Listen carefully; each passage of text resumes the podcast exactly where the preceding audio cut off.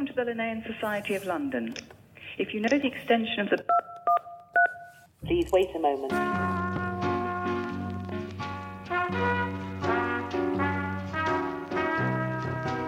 All my life, whenever I went to an aquarium, I would look for the octopus. And often I had the impression that as I was looking at the octopus, the octopus was also looking at me and possibly considering me with the same kind of curiosity I felt toward the octopus. But I did not feel ready to write about octopuses until March of 2011. And at that point, when I went to New England Aquarium and asked to meet their resident octopus, Athena, a giant Pacific octopus, not until then did I really feel ready to delve into the question of what might be in the mind of this creature who's an invertebrate most closely related to, to clams and snails. I'm Sy Montgomery. I'm an author of 30 books now, all on nature, natural history, and particularly the relationship between people and animals. I kind of used my um, my my own emotions and intuition um, as a, a, a way to to get to know octopuses and their individuality. Now, I, I know that in science we're only supposed to use our intellect, right? But I discovered from folks like Jane Goodall that if you use all of yourself, including your heart as well as your mind, you're bringing more to understanding an animal than if you left a huge part of yourself behind. So, what I basically did was become friends with octopuses in order to learn who they were. And we did have enough in common that I had something to offer them that they would want to be my friend. Octopuses, in general, like to play. Now, some are shy, just like some humans are shy. Whereas there was another that they named Leisure Suit Larry. Leisure Suit Larry's arms were all over you, his suckers were all over you, and you would peel one away only to find two more going on. So he was very bold. So, with the first octopus that I met, Athena, um, I was quite surprised to see how eager she was to explore me. She turned bright red. She flowed out of her lair to come and greet me when the top of her, uh, the, the lid to her tank was removed. And her eye, I could see one one side of her face at the time, and the eye facing me swiveled in its socket and locked onto me. And then her arms came boiling up out of the water with these white questing suckers. And I asked, Can I put my hands in? Can I touch her? And the, the aquarist who was helping me, Scott Dowd, who later became my good friend, he said, Well, sure. So I roll up my sleeves and I plunge my hands and my arms into the 47 degree freezing cold water. And soon my flesh is covered with dozens of these questing suckers. And I could literally feel her curiosity right then. And she was so curious that she not only wanted to touch me, but as you probably know from having read the book, octopuses don't just feel touch with their skin, they taste with their skin.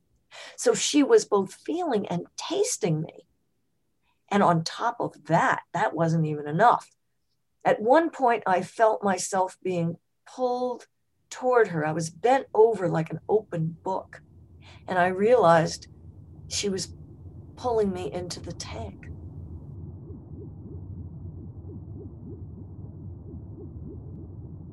Many people, the first time they feed an octopus, they think, okay, where's the mouth? and of course, the mouth is in the armpits. Where else would it be? It's where all the arms um, kind of come together on the underside of the octopus. But that's not what the octopus wants you to do. It does not want you to put the food right in their mouth because they taste. with their suckers. They taste with all of their skin, but particularly their suckers.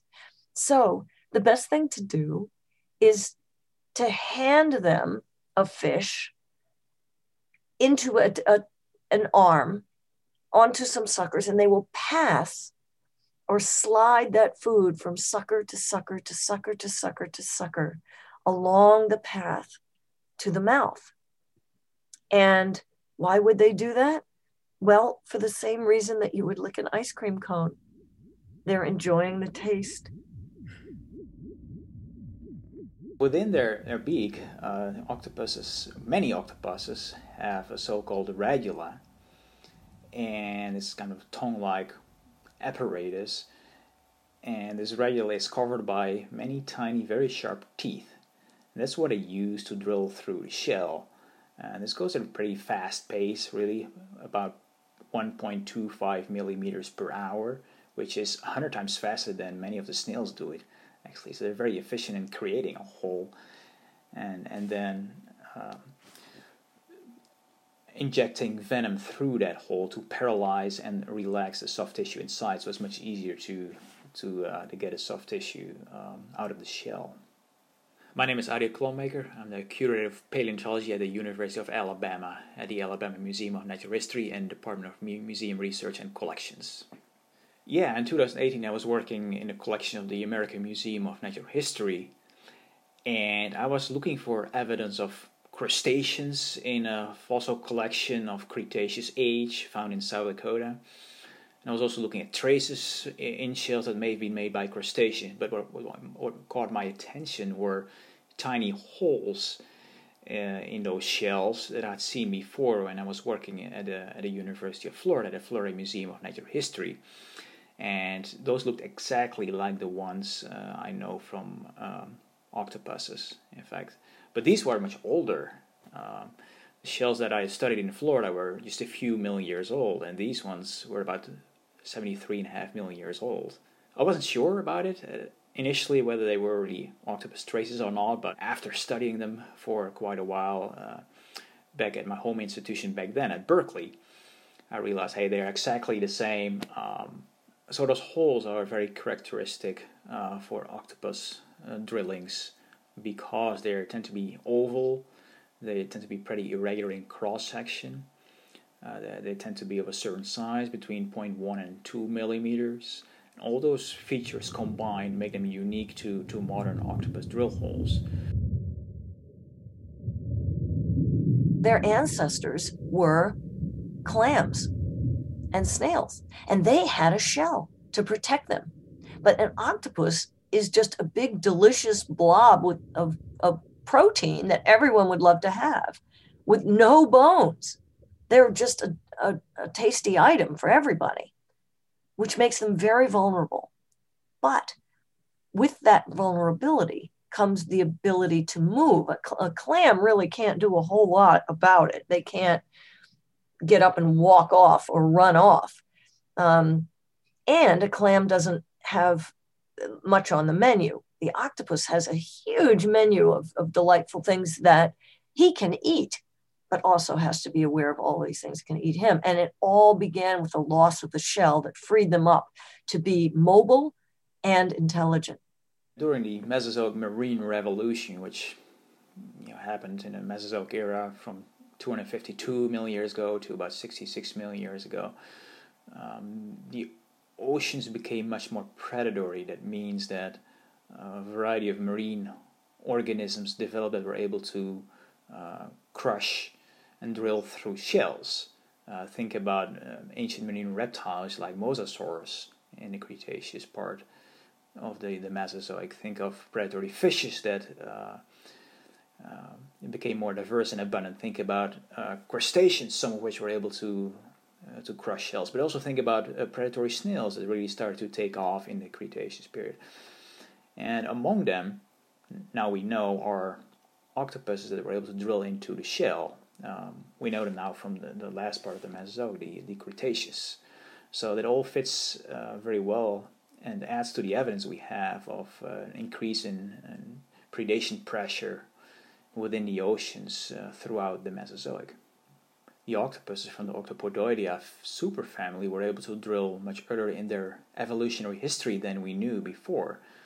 The oldest evidence so far of drill holes made by octopi was about 50 million years old from, from the UK, actually, and the shells we found in South Dakota are almost 25 million years older, uh, which is an enormous ex- range expansion of the ability of these octopus to drill through a shell uh, which also means that we can now study octopus behavior um, over the past 75 million years and the, only the past 50 million years. So we have you know 50% more time to work with to study when octopuses were present, uh, where they were present, how did they approach their prey, uh, what part of the shell did they uh, made their drill hole, what prey items did they prefer. So we can now try to answer all those questions over the last 75 million years. Uh, well, as the curator of paleontology at the University of Alabama Museum, I also take care of a collection of about half a million fossils, including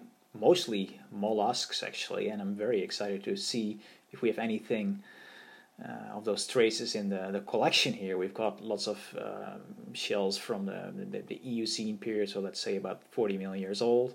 We've got lots of shells too that are slightly older than the ones that are studied from South Dakota. So maybe maybe it's possible to find even older traces. So that's one of the first things I definitely want to do to continue this line of research.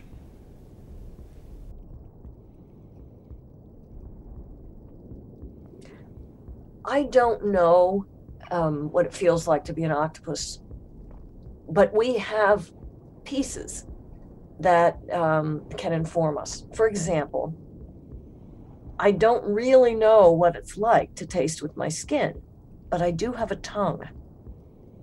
So you, you that can that can give you that can give you a, a little bit of an idea. And another thing about your tongue is like the entire octopus's body, your tongue, you can slide it inside like a, a bottle of soda, um, which you can't do with your arm with its with its bones. So sometimes we are given just a little bit of a window by our own bodies into what it, it might feel like to be an animal. But I think what getting to know these animals to the degree that I did really taught me was what we can expand is our compassion. And we do that by getting to know individuals and realizing what gives them pleasure and what gives them fear or pain. And honoring that recognizing that every animal in its own way loves its life as we love ours.